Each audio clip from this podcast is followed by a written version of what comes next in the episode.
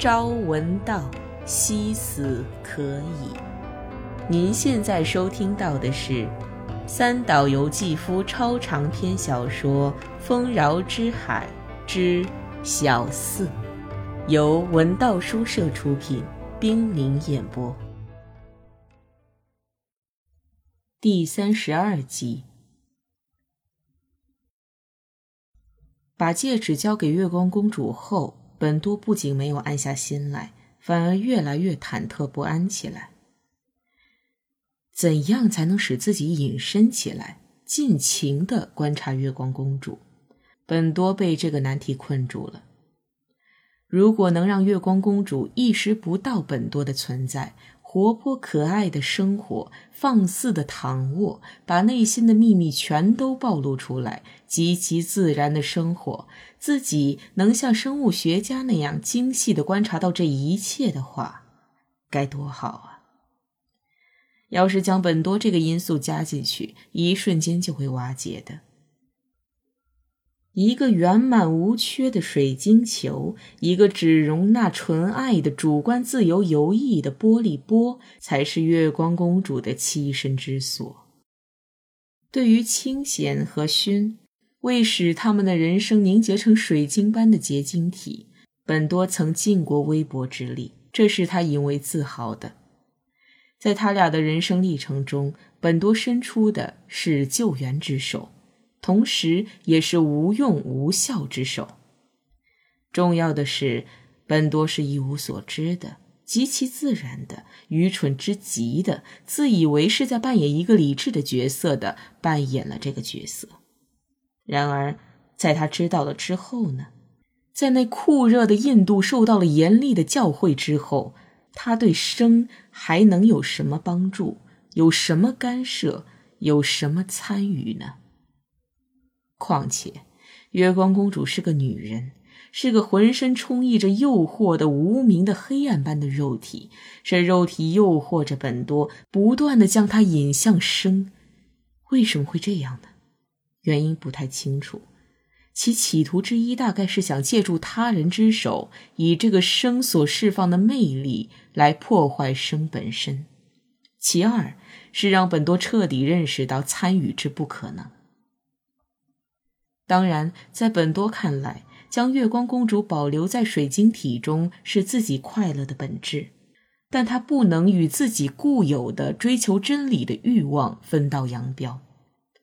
有没有办法可以将这互相矛盾的欲望加以调和，战胜月光公主这只开放于生之河泥中的黑莲花呢？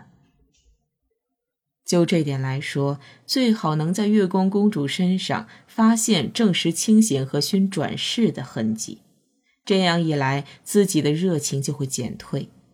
另一方面，假若月光公主原本是个与本多所见过的前几个转世毫不相干的少女，本多绝不至于被诱惑到如此地步。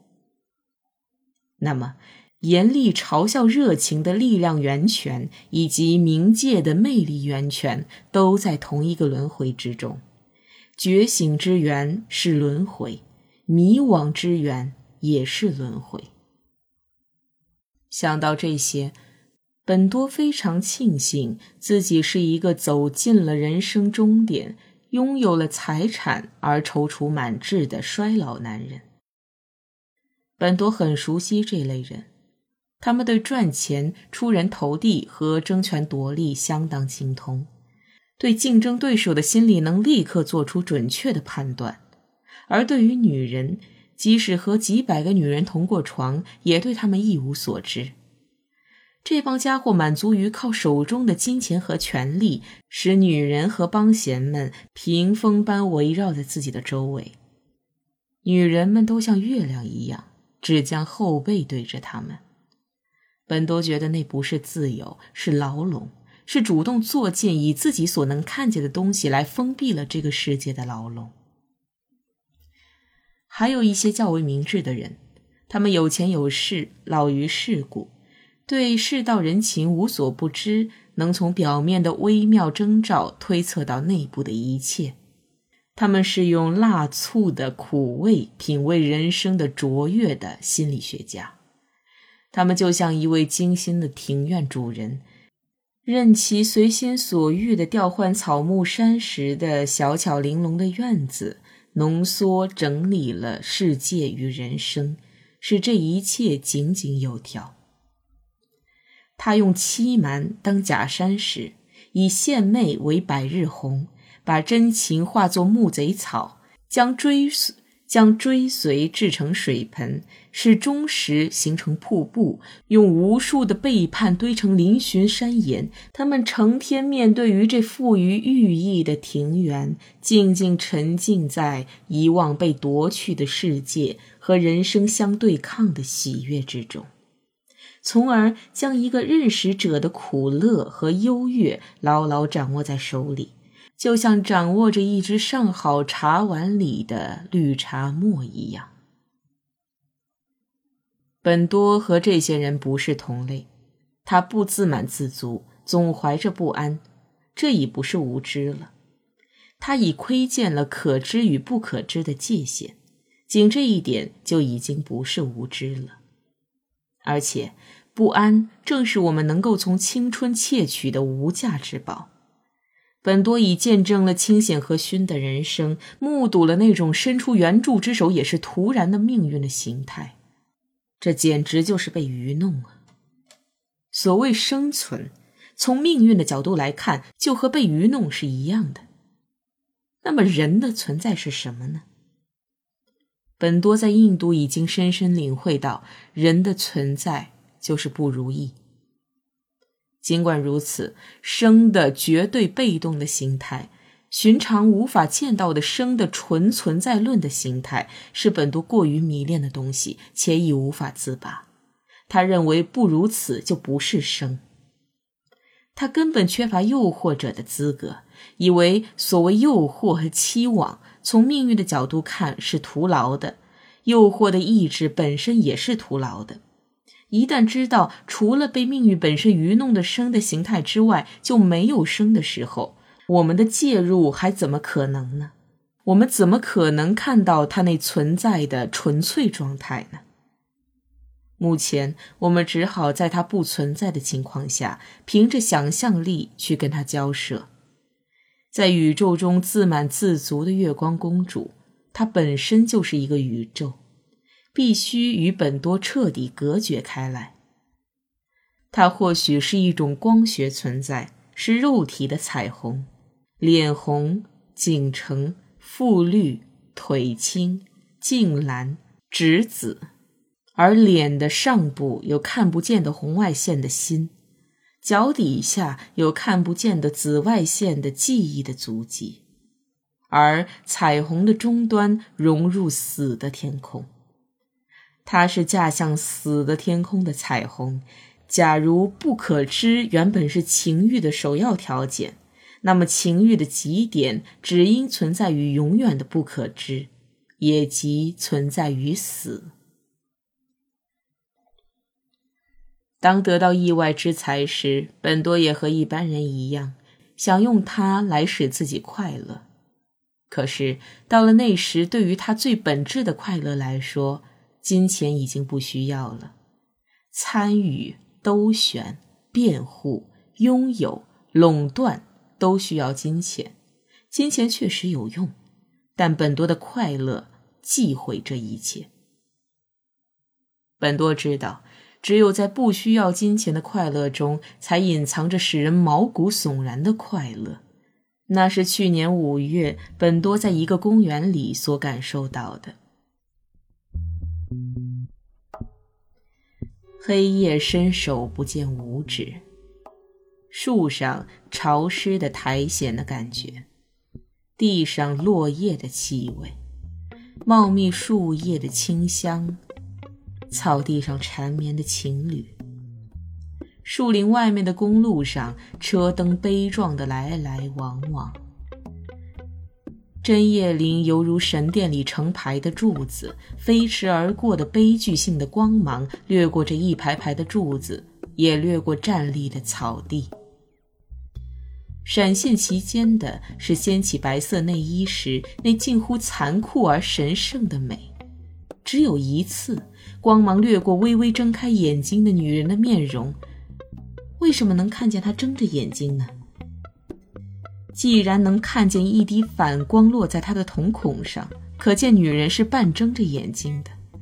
因为那是一下子剥掉了黑暗的凄楚的瞬间，所以看见了本来无法看见的东西。